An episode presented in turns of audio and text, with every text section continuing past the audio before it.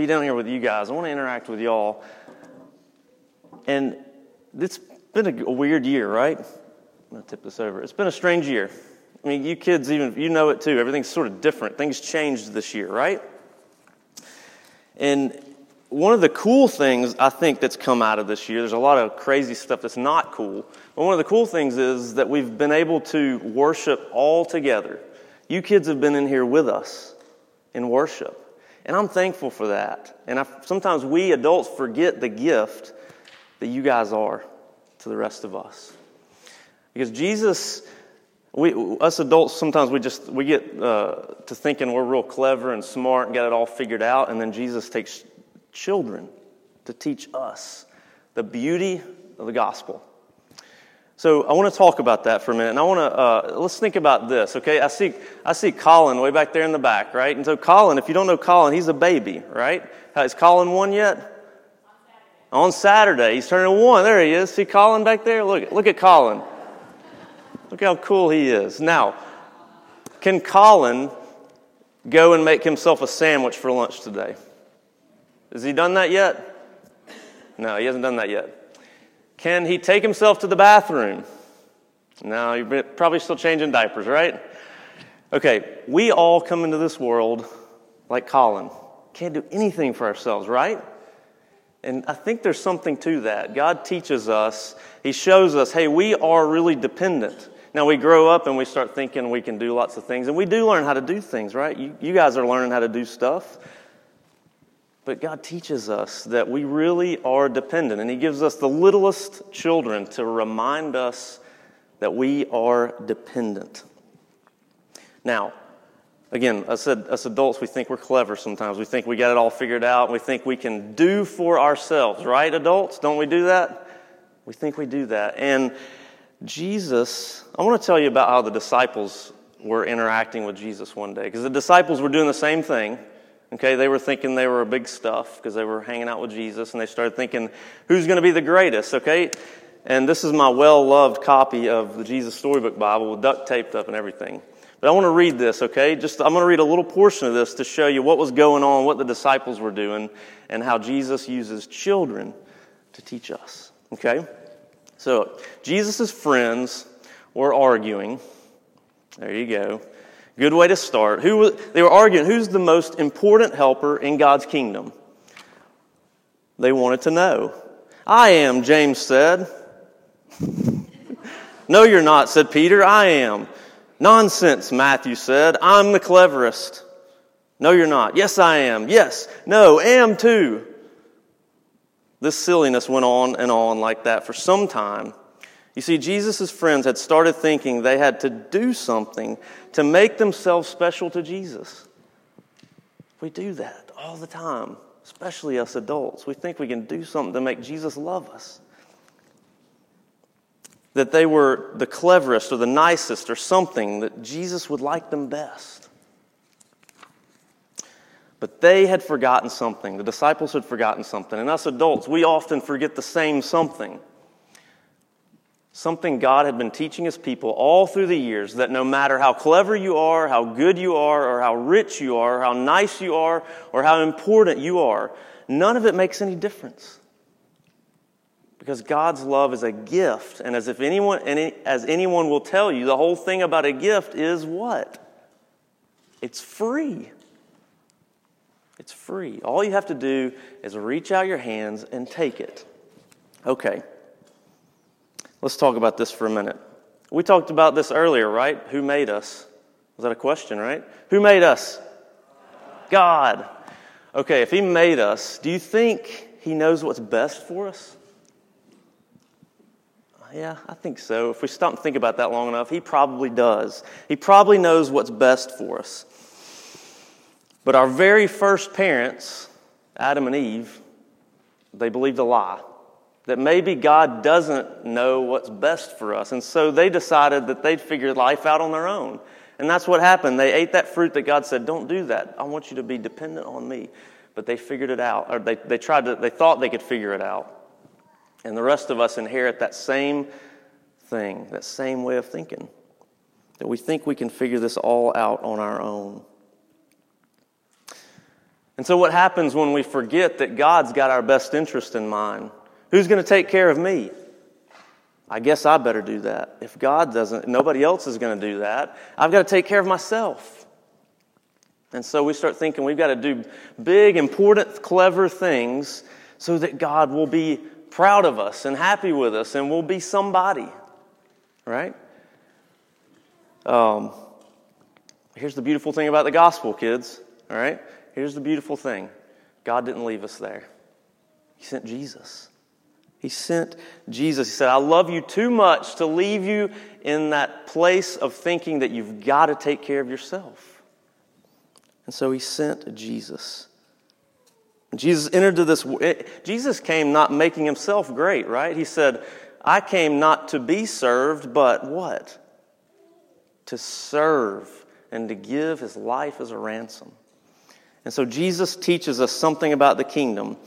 He came into this world as a servant, embracing the lowly, the littlest, the smallest of small, to teach all of us, especially us adults, about what the kingdom is like, what he, his kingdom is like. Okay, so I want to talk about this. What does it mean to receive in Jesus' kingdom? All right, kids, we've got two things to remember. We receive like Jesus, and we receive like a child.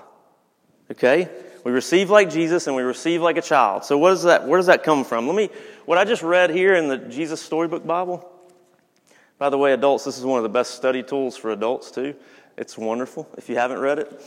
Um, I want to show the rest of us where that comes from in Scripture. It's in Mark, and it's in the other Gospels too. But in Mark 9, it says this the same thing I just read, guys says, and they were they came to Capernaum. That's the disciples and Jesus. They came to Capernaum, and when he was in the house, he, Jesus, asked them, What were you talking about on the way? But they kept silent. You know why? For on the way they had argued with each other about who was the greatest, right? That's what we just talked about. And he sat down and called the twelve and said to them, If anyone would be first, he must be last of all and servant of all. And he took a child and put, in, put him in their midst, and taking him in his arms, he said to them, Whoever receives one such child in my name receives me, and whoever receives me receives not me, but him who sent me. So we receive like Jesus. Now, what does that mean? What does it mean to receive like Jesus? Jesus came not to be served, but to serve. Well, let me see if I can make a point here for a second with this. So, Carson, can I ask you a favor? I need your help. I've been working on this really important article, and I really got to get it published in something like the Gospel Coalition because I got to get my name out there. I want, I want to put my name out there because I think it'd be awesome.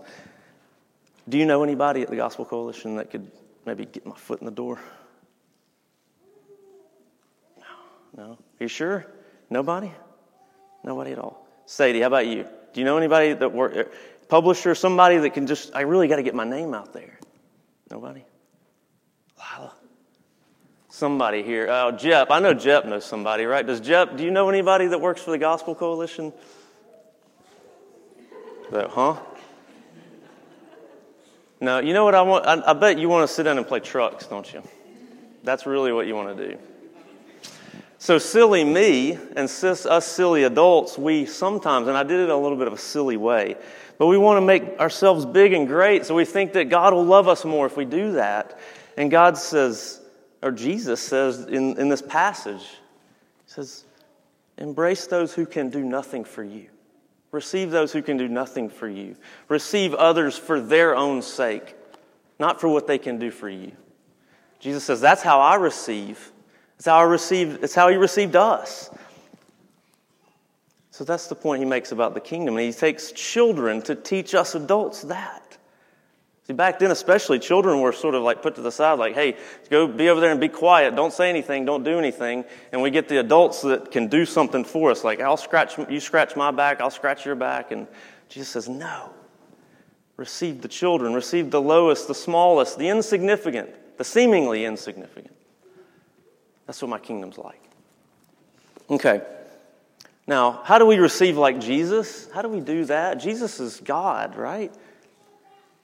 But guess what? He says, if you receive my kingdom like a child, then you'll be able to do that because you'll have my spirit in you. You will, you will be able to think the way I think. So, Mark chapter 10, we flip over a page to Mark chapter 10. He makes a slightly different point in a very similar way. Verse 15, he says, Truly I say to you, whoever does, does not receive the kingdom of God like a child shall not enter it. What does it mean to receive the kingdom of God like a child? Kids, y'all know anything about gifts? Kids, do you, do you like gifts? Do you like receiving gifts? Really? Gifts. Who likes receiving gifts? Okay. All right. Taylor, man, I've, I've got something for you. Okay? Uh, pay no attention to the fact that it's out of the box and I've been wearing it, okay? Because uh, it's a gift, really, I promise. It's, I've, I've been wanting to get you a Garmin watch. You know, mine's held together with duct tape like your little My- my- book there. So, like this? I mean, it, It, it's a gift for you. you gotta be kidding me. This is a Garmin watch. Right. Like, I mean, I, re- I really need this. Yeah. Yeah. But this is a little too much. Like, I, I, can't do that. That's You- it's it's Like- a gift. I'm trying to give it well, to you. I, I know, but like, that's a good Garmin watch, and I, I, I didn't do anything for you. Yeah, that's right. You didn't. No. Didn't. It's a gift. You're setting yourself up. well, yeah, okay. I tell you what, What's, what? I can keep this thing, but but um, He's actually gonna here. keep it. Yeah, here. What? Let me let me see what I can do for you. Wait, what? Um, do you take maybe a debit card? Not an Auburn one. Here you go. I got the green I'll take I'll take that one. Yeah. Okay. Yeah, Wait. okay. No. Hold on. You're trying to pay me. It's a gift. Yeah, yeah. Look, this is too much for me. Like you, you don't need to do this much for me. Kids, can you help him out here? This is a gift. What do you do with a gift? You just take it, right? Well, hey, I tell you what. Let's work out a deal. Like, why don't you like split, you pay half of it, and then I can say I gave you a gift, and then you've paid for it. And Okay, cool. that's silly, right, kids? Isn't this silly? Okay, are you going to keep your gift? I'll take my gift. Okay, go take your really need gift. Kids, isn't that silly? He was trying to pay me for the gift. But guess what? Sometimes us adults are do silly things like that. Like, oh, you shouldn't have. Oh, let me pay you back for that. Let me, I'll give you a gift in return so that I feel like I've done something here. It's sometimes it's really hard for us just to just receive a gift. But that's what Jesus says to the disciples and to us. Unless you can receive the kingdom of God like a child, meaning just simply receive it and be happy and joyful and, and delight in the gift giver. That's what Jesus says to us. We might think, I'm not worthy of a gift. I'm not worthy of Jesus. Guess what? That's right, we're not. Jesus says that's the whole point. We are not worthy. We really can't pay him back. We really can't earn it. We can never be good enough for Jesus. It's the whole point. We receive him as a gift. Jesus says, That's why I had to come, to give you myself, to give you salvation. We receive him like a gift. Now, when we come to terms with, as adults especially, guys, when we come to terms with the fact that, hey, we really can't do anything for ourselves to earn salvation, when it really hits us, it can be scary. So we think, oh my gosh, I can't, I really can't do anything for myself. I really can't save myself. But it can also be the most freeing thing in the world when we realize it. That we can do nothing for ourselves. Because when we hear Jesus say, Yes, of course you can't, but I can. I'm willing, and I did because I love you. Kids, I want to finish the story in the Jesus Storybook Bible. So, remember what was happening? The disciples were arguing about who's going to be the greatest, all right? The silly stuff that we all do sometimes, especially us adults. This is what he says So while Jesus' friends were arguing, look at them over there, they're all like being silly. so while Jesus' friends were arguing, some people who knew all about getting gifts, in fact, you might say they were gift experts, had come to, Je- they had come to see Jesus. Who were they? Little children. You guys are gift experts. You know how to receive a gift. Jesus' helpers tried to send them away. They were being silly. They're trying to send the kids away. Like, hey, hey, Jesus doesn't have time for you. Go. We'll, we'll do something with you later, but we need to receive the important people, the adults. Jesus was like, no. They were wrong. Jesus always had time for children. Don't ever send them away, Jesus said. Bring the little ones to me. Now, if you had been there, what do you think? Would you have had to line up quietly to see Jesus? Do you think Jesus would have asked you how good you've been before, you get, before he'd give you a hug? No. Would you have had to be on your best behavior and get dressed up and not speak until you're spoken to? Do you think Jesus would have asked you to do that? No, no, no, no. Or would you have done just what these children did? Run straight up to Jesus and let him pick you up in his arms and swing you and kiss you and hug you and then sit you on his lap and listen to your stories and chats? You see, children loved Jesus and they knew they didn't need to do anything special for Jesus to love them.